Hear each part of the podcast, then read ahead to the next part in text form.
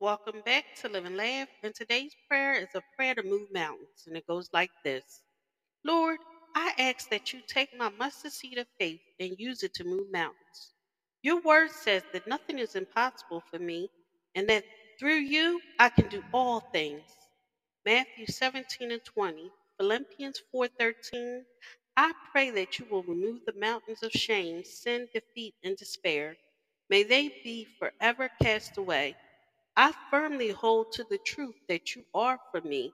Therefore, nothing can be against me. Thank you that nothing in all of the creation will ever separate me from your endless love. Amen. Thank you for listening. If you know anyone that could benefit from this prayer, go ahead and share it.